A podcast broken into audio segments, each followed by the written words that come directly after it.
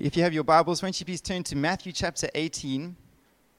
We're going to be taking a break from um, Timothy for a little bit until everyone's returned. And last week was the culmination of our three part Christmas series. How many of you were here last week for Christmas? Can't believe it's already gone. Some of us are still recovering. but um, this morning, I want us to look at Matthew chapter 18, and we're going to be reading uh, from verse 21. Matthew chapter 18, verse 21.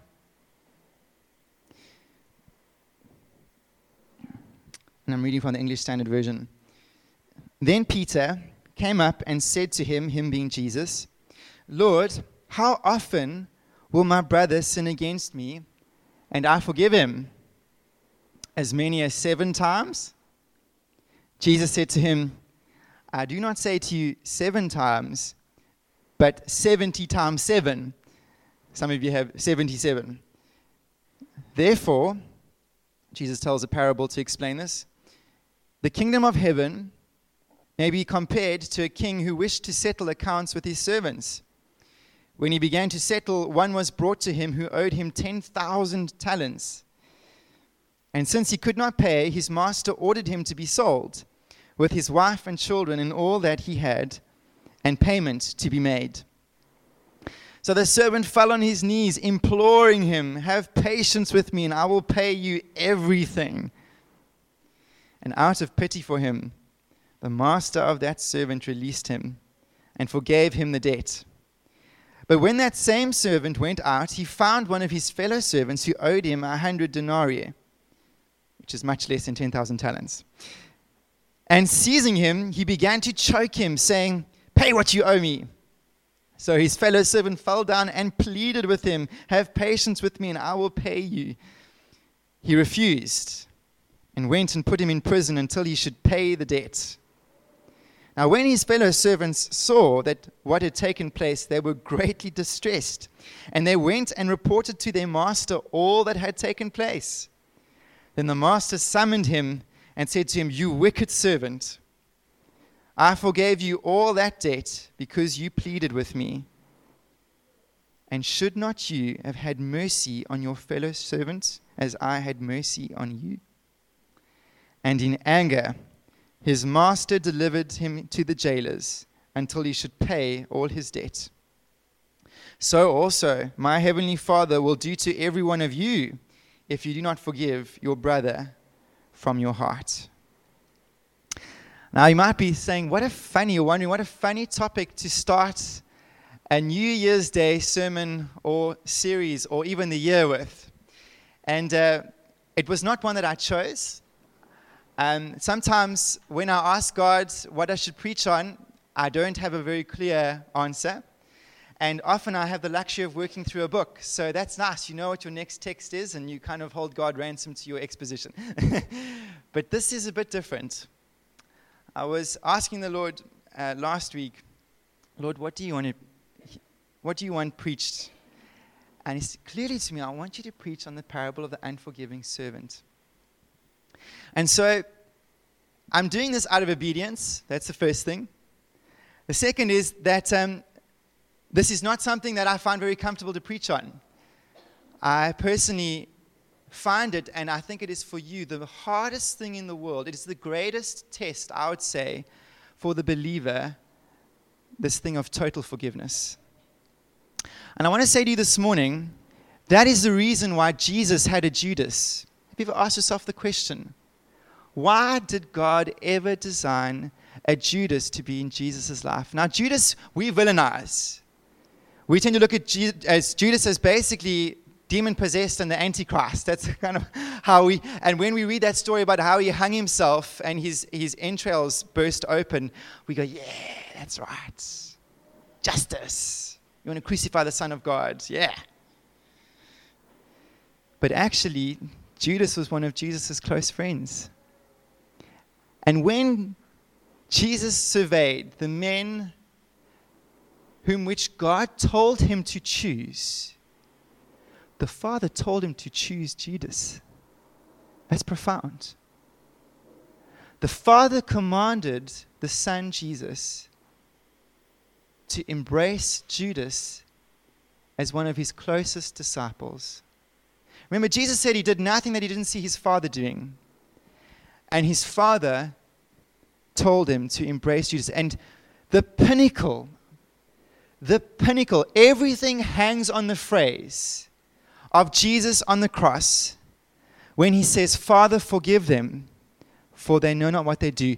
All of Christ's work would have been counted null and void if Jesus did not pass the test of forgiving those who had unjustly crucified him. I cannot overemphasize it this morning. It was the pinnacle challenge of Jesus to, at that Last Supper, offer Judas the bread, not exposing him to anybody else, giving him opportunity time and time again to come back, to save face, to come back into the fold, to not give in to the temptation that Satan had been giving him, um, had, had, been, had been tempting him with. He gave Judas every opportunity for forgiveness. And the greatest test of the Son of God is the greatest test that will face you and I. And some of us this morning are struggling with this very thing.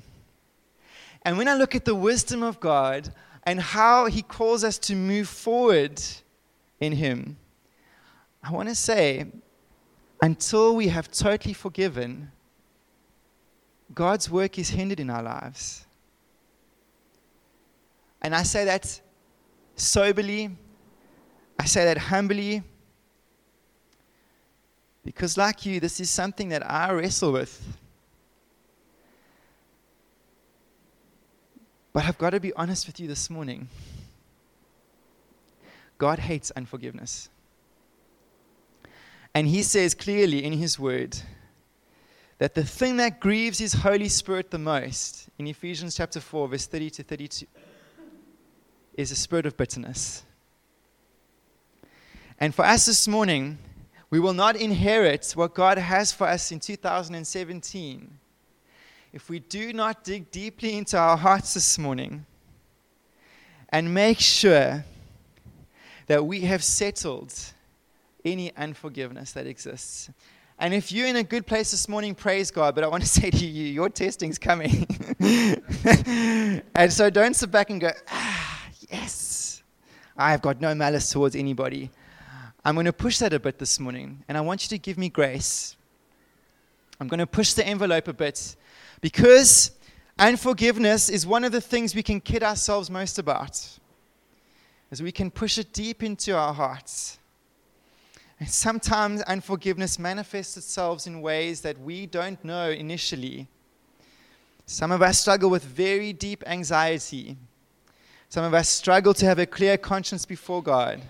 Some of us are ill. We can't sleep at night because we are so burdened with this struggle to forgive. And so this morning, I'm hoping to be helpful, even if it's just that we can stop and pause and ask, can we recognize any unforgiveness in us? And secondly, to be helpful to go, well, how do we deal with it? Because I guarantee you, it will be something that you will have to do 70 times 7. I love Peter. He's for me one of the favorite disciples because he's got he's so colorful. He comes to Jesus and Jesus has just spoken about in the previous section of Matthew chapter 18 about what to do when your brother sins against you. And I encourage you to do that. We have to deal with any issues of relationship that we have with other people. We have to make peace. But Peter goes, Well, if my brother sins against me, how often should I forgive him? And he tries to put on a good face at Jesus. He goes, Shall I forgive him? Not once, not twice, but seven times. And Peter feels so good about himself. Hey, I think seven times is pretty good, not so? Someone comes to you and does something, oh, I forgive you. Does it again, I forgive you. Does it again, I forgive you. Peter goes, Jesus, hmm, seven times. And he's doing it because he's trying to prove a point and say, I can be really magnanimous. I can be really, you know, should I give him seven times? Trying to earn some credits with Jesus. Because the established teaching of the day, and I would say is not too far off from today, is that the rabbis taught you only had to forgive three times. Someone did it to you on a fourth time, well, you can hand them over to the fire of hell. And so Peter's saying seven, he's actually going against the established norm. I would say the popular teachers of today will say you need to forgive, but they don't go to say how often. And I would say that their forgiveness that they talk about would most likely be once off. And so this morning, Jesus answers Peter roundly. He says, Peter, I say to you, I say on my authority, I do not say seven times, I say 70 times seven. what? But Peter going, I can't win with this guy. And I'm telling you, this is the reason why Jesus was able to attract tax collectors and sinners. I want you to know this morning, I struggle with this because, in my own mind, the kind of people Jesus attracted to himself were those that needed forgiveness. And I want to say it's those who knew they'd made a mess of their lives. There were those that had made bad decisions and those that had huge regrets. They felt so accepted by Jesus. In the presence of the Son of God, what characterized his ministry was a radical forgiveness offered to those who needed it. And this was the thing that offended the religious. It was those who thought they had so neat and square with God that could not believe that Jesus could accept not only just sinners and tax collectors into his audience, but into his own home. And I want to say, even closer than that, Matthew, Levi, was a tax collector himself, and he made a tax collector his disciple. For those around him, they could not believe the extent that Jesus could be so forgiving. And don't kid yourself this morning and say, well, it's because the Father was forgiving. No, no, Jesus said, Ah, on his authority, forgive you, go and sin no more. He was able, on his own authority, to issue what the Father had given him, which was to release people from the weights and consequence of their sin. And so Jesus says, I'm going to help you, Peter, understand why I'm like this, first of all. And secondly, I'm going to help you, Peter, as to how you need to show the same thing that I'm going to teach you in this moment. And so Jesus tells a story. And he says, if you, Peter, if you ridges want to know what the kingdom of heaven is like, it's this. He says in verse 23 Therefore, the kingdom of heaven may be compared to a king who wished to settle accounts with his servants. Whoa, let's just stop for a moment. If you want to catch a glimpse of what the kingdom of heaven is like, Jesus is saying it is compared to what I'm about to tell you. It is compared to this posture of forgiveness. If you want to look into the heart of God, Peter, if you want to look into what God is like to the world, if you want to look and open up heaven, it is this posture of forgiveness. And Jesus, when asked about how we are to pray to the Father, was the Lord's Prayer. And when we pray, Your kingdom come, Your will be done on earth as it is in heaven, what is the very next section? Give us this day our daily bread and forgive us our debtors as we also forgive. Forgive us our debtors, we also forgive our debtors. And the only part Jesus unpacks in this prayer is the part of that line in Matthew chapter 6, verse 14 15. He says, This section I want you to focus on. I want you to forgive those who sin against you, and I want you to pray for those who despitefully use you.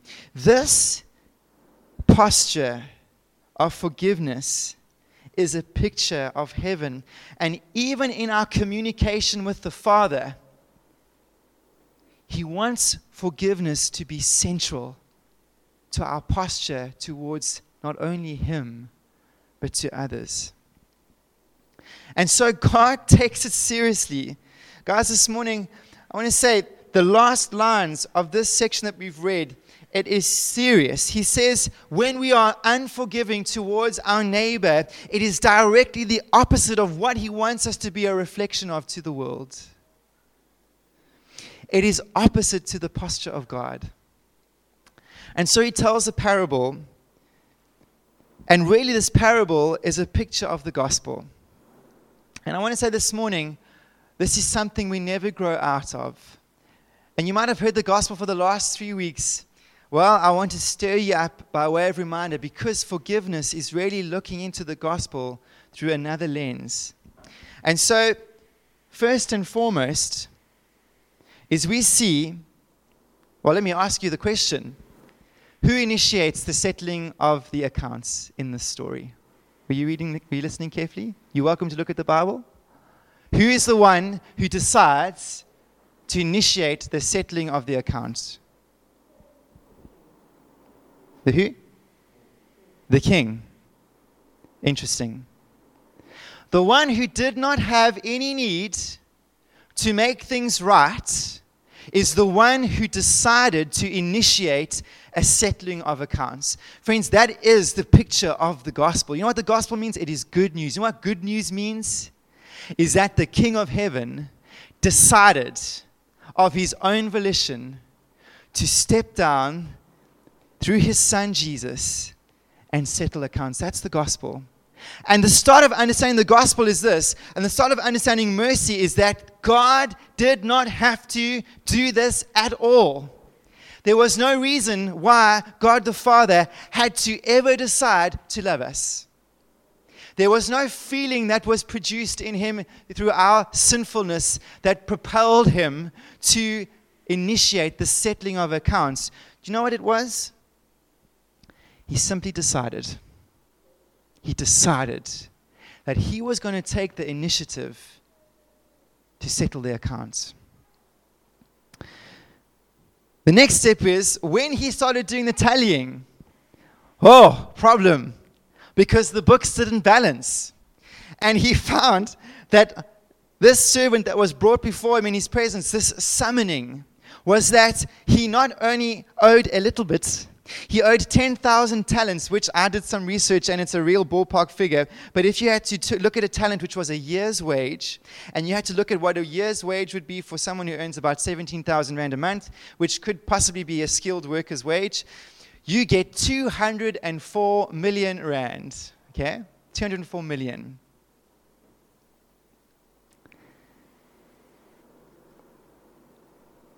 This guy's in deep trouble.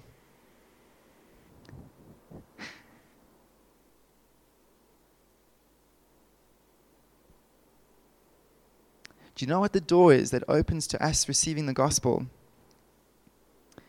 It's understanding that when we stand before God, the books don't balance.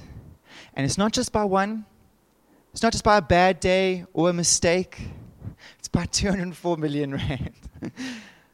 There's nobody in this room that can repay that. And I want to say this morning is you might be saying this morning, well, really, I don't really get that. What do I really owe God?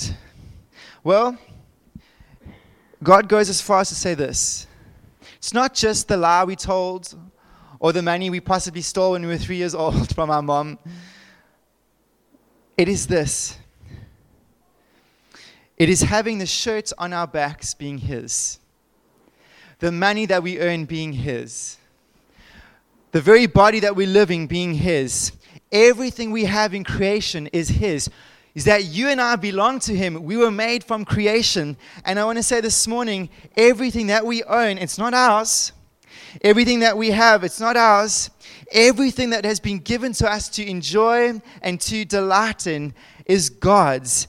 And what we do and what makes him so angry and wrathful, according to Romans 1, is this is that we use what is his against him. Do you get that this morning? It's not just that we've committed a few faux pas or that actually we made a few oopses. No, no, no. The weight of the debt is this is literally we have taken what is his and used it against him. Well, how? We've done it like this. We have taken a perfect God, creating a perfect creation, and turned it into imperfection in the way that we are living towards him, thinking towards Him, acting towards Him. And so God is just. He's right in Romans chapter 1, verse 18 to 23. The wrath of God is poured out on mankind. And the wrath is this is that although we can understand that everything we have in creation is not our own, that actually, like I was speaking to a family member recently, when, and who's a scientist, you can investigate and go to the very depths of those investigations, and you have to come to the conclusion that there is something behind all of this it's not by our will that we were created, that something initiated the glory of creation. Even the pagan person can understand that. Even the person who is doubtful about God can look into creation and see what He has made and go, wow, there is something behind. Even though we know that as human beings, we reject worshiping the one who's made it. In actual fact, what we do is we suppress that knowledge and we use what is God's to live our own lives in the way that we please. And at the end of the day, every second of every hour, the books are being tallied and the debt is getting greater. And really, the gospel is this this is the scandal of the gospel is that this guy fell on his knees, and what did he do? The Greek there says he had nothing to pay. He could not pay it. And what he did was he had to cast himself. He implored the king and said, Please have mercy on me. And this is the amazing part of the good news, the gospel, is that the Father looks on the world, the king looks upon the servant and has pity. And that word pity is compassion. It does something to the heart of God. And what he does is he cancels the debt. And by canceling the debt, he, there's two words used. He not only forgives, which is a canceling, a legal, voluntary decision to let somebody go from what is justly their rightful punishment, but it says he releases him. And you know what this king does? He doesn't cast the servant out of his service is he actually lets the servant keep his position. He actually gives dignity to the servant. He doesn't belittle the servant to anybody else around him. Is what he does is he not only cancels the debt, he accepts the servant in his household. And that is the gospel. is that it is a level playing field. And there are many of you here I know have walked with Jesus for a long period of time. I want to ask you the question this morning how, when last have you considered the debt that was cancelled on your behalf? Not the person that you're praying for to be saved, not the colleague that you can see the sinning at work, not the family member that rubs you up the wrong way. I want to ask you this morning when last have you sat and considered the extent of God's forgiveness to you? To you. You see, what happens is as we are Christians, and I do this, I'm the master of the self righteousness, is we begin to think, man, we're really doing quite well. We really begin to think, man, we go to church on a Sunday. Man, we're a pretty good parent. We serve, we help our spouse, we tithe to the church, we give of ourselves in a way that is actually quite noble. But what happens is this is you and I begin to start calculating the books and in our minds, we start to think, yeah, God, you calculated and canceled the debt, but man, I'm putting in a lot now. My deposit's growing, and you better take notice of what I'm giving. I want to say to you this morning, church, this, the scandal of the gospel is this is that you are forgiven. Not just a hundred denarii like this guy was owed, but 10,000 talents.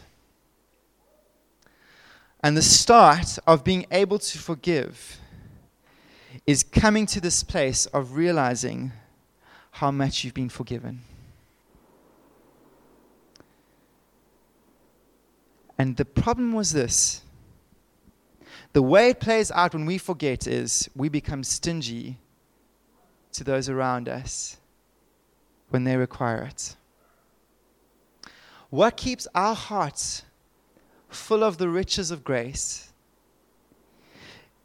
is keeping our heart rejoicing in the grace received. And what stops us from becoming judgmental, bigotous, self righteous, there's an English word called smug.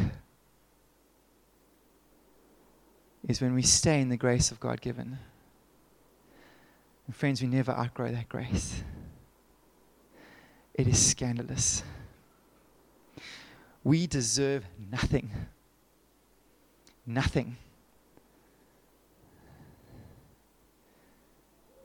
You know what we deserve? Hell. That's what we deserve.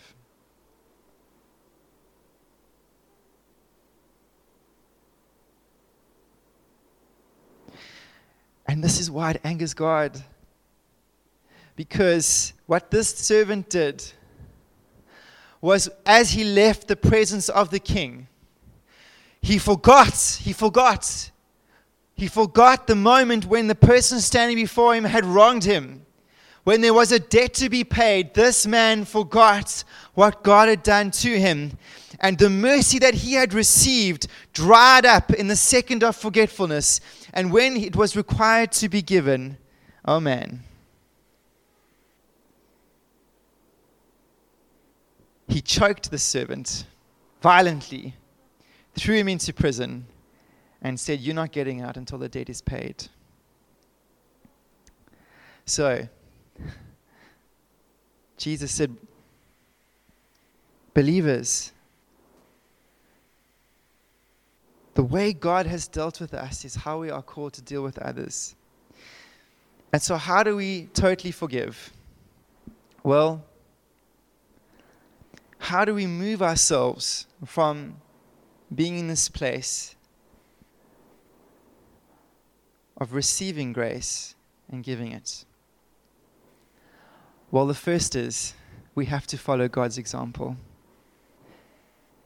Is when somebody does something against you, you have to initiate the settling of that account, not the other person. You see, what happens is really when somebody hurts us, is the second that happens is they're on trial in our hearts. And when somebody hurts us, is there is a debt that is owed. And it comes out a bit in the way that we talk about it, hey? You owe me an apology. Not so? That's what we say. I'm going to make that person pay. Yeah? That's what happens is when we feel wronged or hurt, what happens is we feel that that person is indebted to us. And the only way that forgiveness happens is, is you have to make a decision. You have to make a decision to settle that account in your heart. And that means it's not based on that person's response whether they're coming to you begging or imploring you, saying, Please forgive me, whether they don't even know what they've done, that doesn't matter. What is initiated in your heart is this is a decision to settle the account. It's not a feeling. Forgiveness is not a feeling, it's a decision. Secondly, is total forgiveness is choosing either to show mercy or punishment. And this is the way you have to see totally forgiving a person is they are on trial in your heart, and the decision that you have to make is whether or not you're going to mete out punishment or whether or not you're going to mete out mercy. And I want to unpack what punishment looks like. punishment is the cold shoulder. They're in the docks, they're in prison. Huh? Punishment is we give them the silent treatment. Punishment is we strike back with our tongues. The way they hurt, man, we push back with the same sentence. We do an eye for an eye, a tooth for a tooth. Is you want to hurt me? I'll retaliate and hurt you. Punishment is we make sure they feel guilty in our, our presence. We want them to know that, man, they owe us something, they've wronged us.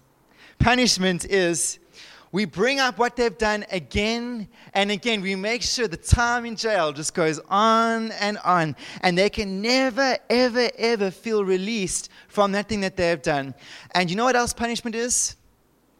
Is we want the world to know that they are guilty. Punishment is taking their reputation and telling everybody what they've done against us. We want them exposed. We want their reputation dragged through the mud.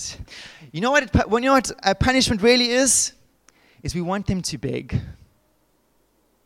We want that moment that the king had when they come into our into our presence, and when, they came, when he went into the presence, and they gro- they're groveling, they're pleading, saying, Please release me. We want that feeling where they are begging. And at that point, we'll consider it. We want them to pay the debt in full. Does that ring true for some of us this morning? And I want to say it's no coincidence in Matthew chapter 19 that Jesus talks about divorce. It is for me one of the hardest things, particularly in marriage, apart from marital infidelity, apart from abusiveness. You know what kills a marriage? Is when one spouse can't forgive the other. It's when the cold shoulder goes on for not one week, two weeks, but years. It's in the argument when the person comes to you in humility and you bring up what they did against you 15 years ago. You can't forgive. I want to say it trashes trust and it trashes a marriage. And the misery, and some of us who've experienced the pain of divorce can testify to this. It wrecks a marriage because one side cannot reconcile with the other. One refuses to release the other from punishment. That's what it is. It is an irreconcilable point where you say, You have hurt me so much, I will never forgive you. And that other person might come and say, Please, I want to patch it up. You going, Over my dead body. I want to say this morning, it's not just marriage. Some of us have sons and daughters we have not spoken to for years. Some of us have relationships where we have not spoken to a friend or a loved one for years because in the moment when we are required to show mercy, we are still dishing out punishment.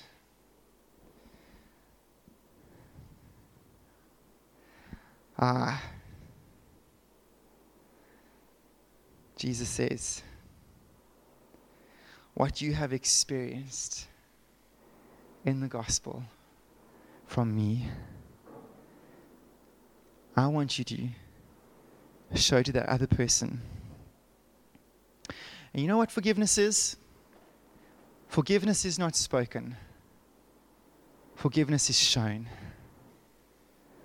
I want to say this morning, it doesn't help the person to go up to them and say, I forgive you. I want to say, half the time, my gracious wife, when I go up to Marina and go, You know what, Marina? I forgive you. She goes, For what? it doesn't help the situation. She goes, What? You got angry with me about that? What did Jesus say? You forgive in your heart at the end. Something you do in secret. You do before the Lord. And you know what the wonderful thing about forgiveness is? Just like the Father never rubs it in your face ever again. I'm sorry to say it's unpopular in the moment, but God forgives and forgets. You might say, That's impossible. I will never forget what that person has done.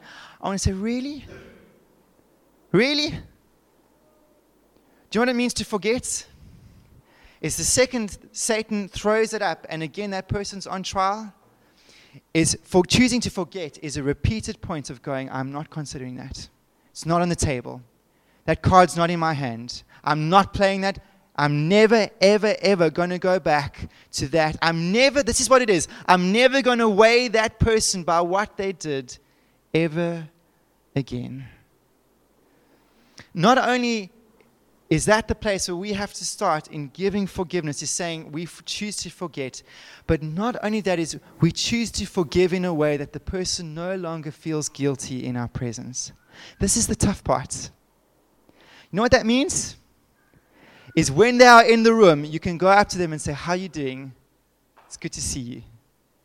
You're not skulking around. When they come into the kitchen, you're in the lounge. when, when your boss walks in, you're suddenly on your computer. You cannot stand to be in their presence. You know what forgiveness is? No matter if that person hates your guts, forgiveness shown is being able to go into their presence and say, How are you doing today? They might be like, oh, they give you the cold shot. It doesn't matter. The posture is one of openness. And what you do, and this is something that I've so appreciated. I'm sorry, I'm going to talk about Marina because this is her strong point. I married a gracious wife. And you know what the thing for me is that's so special? Is I said to her, My love, I'm so sorry. I really missed it. She goes, Don't worry about it. Don't stress. In actual fact, she'll turn to her own self and say, I do it too. And what she does straight after that is she loves me. There's no like, eh, yeah, it's fine, you're forgiven, but heck, don't come into my presence. No, no, no. Her posture towards me is one of openness. And I want to say this morning some of us might have said, Well, I've forgiven that person, but I'm not forgetting. What you're really saying is, That person's not welcome in my life ever again. Really? The way God treats us? Does He make us feel belittled when we ask Him for forgiveness? Does He make us grovel? Does He make us in His presence say, Well, you're on probation? Does He make His acceptance of us conditional? You know what the scandal of the gospel is this? He says, I will remember your sin no more. Not only that is, I will treat you not according to your transgressions, even if your posture towards me is one of, I am so angry with you, God. His posture is this My door is open to you. You can come. And so, in summation, is we must decide. We must initiate it in our hearts. We must decide between whether or not we're going to mete out punishment or mercy. And in that moment, what rescues us is remembering what mercy we've received. Thirdly, is we have to not tell someone they're forgiven we have to show them.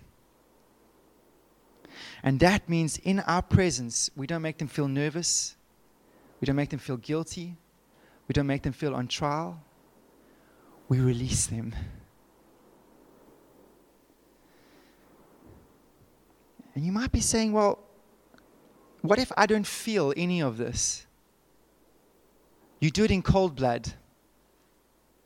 You might not feel like doing this. I guarantee you, for a long time, you won't feel like doing this until you do the last point is that you pray for them like you'd pray for yourself. That was Jesus' pinnacle moment. Is he had to get to a place where he prayed that they would be released from punishment. Some of us come before God. I've done this. God, please deal with them. I'll keep quiet about it, but you deal with them. You expose them. God's saying, No, no, no. I want you to pray the prayer that Jesus did.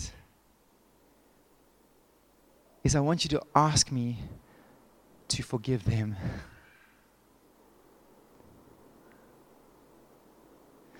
And when you pray for them in a way that you'd pray for your best friend, or the way that you, in their situation, would pray for yourself, the golden rule do unto others that you have them do unto you, something breaks in us. And the feeling of warmth, graciousness, and release follows the decision we've made. Does that make sense? And the last question I want to answer is this is you might be saying, well, what if their position or their behavior doesn't change towards me? What if they're stealing from me for drugs? What happens if they are slandering me? No, no, not slander. What happens if they are abusing me physically? What happens if, am I just meant to be a punching bag as a Christian? Am I just meant to accept all the blows and uh, just forgive and just forgive.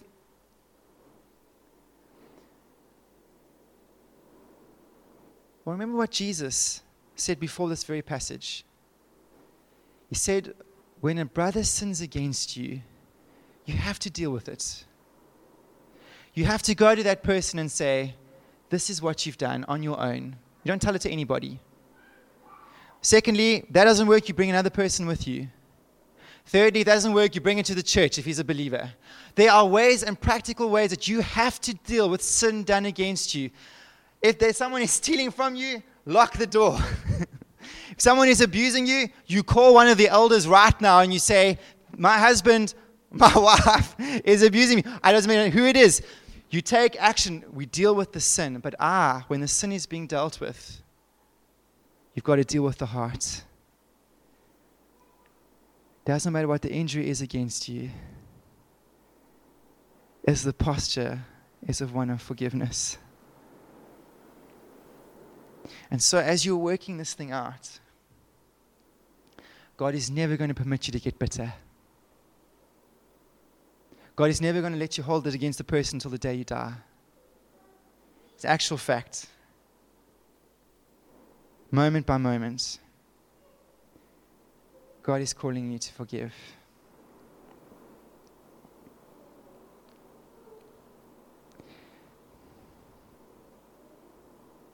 How many times will God forgive you? 70 times 7. How many times should you forgive yourself? How many times should you, should you forgive yourself? So, what happens is when you are struggling to actually get over the, the thing you did that you so regret, how many times do you need to forgive yourself? How many times must you forgive the person that's done something against you? You receive it 70 times 7. You give it to yourself 70 times 7. You give it to the other person 70 times 7. And you know what will happen? The very thing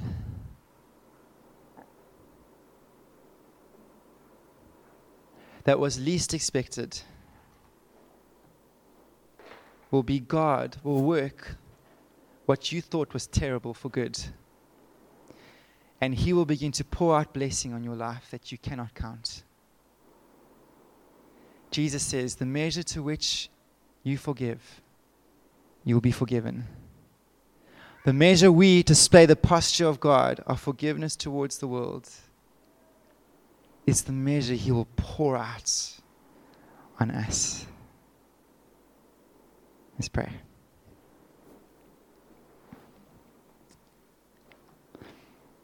I've gone on a bit longer this morning, but this is such an important topic. Some of us have to forgive God here this morning.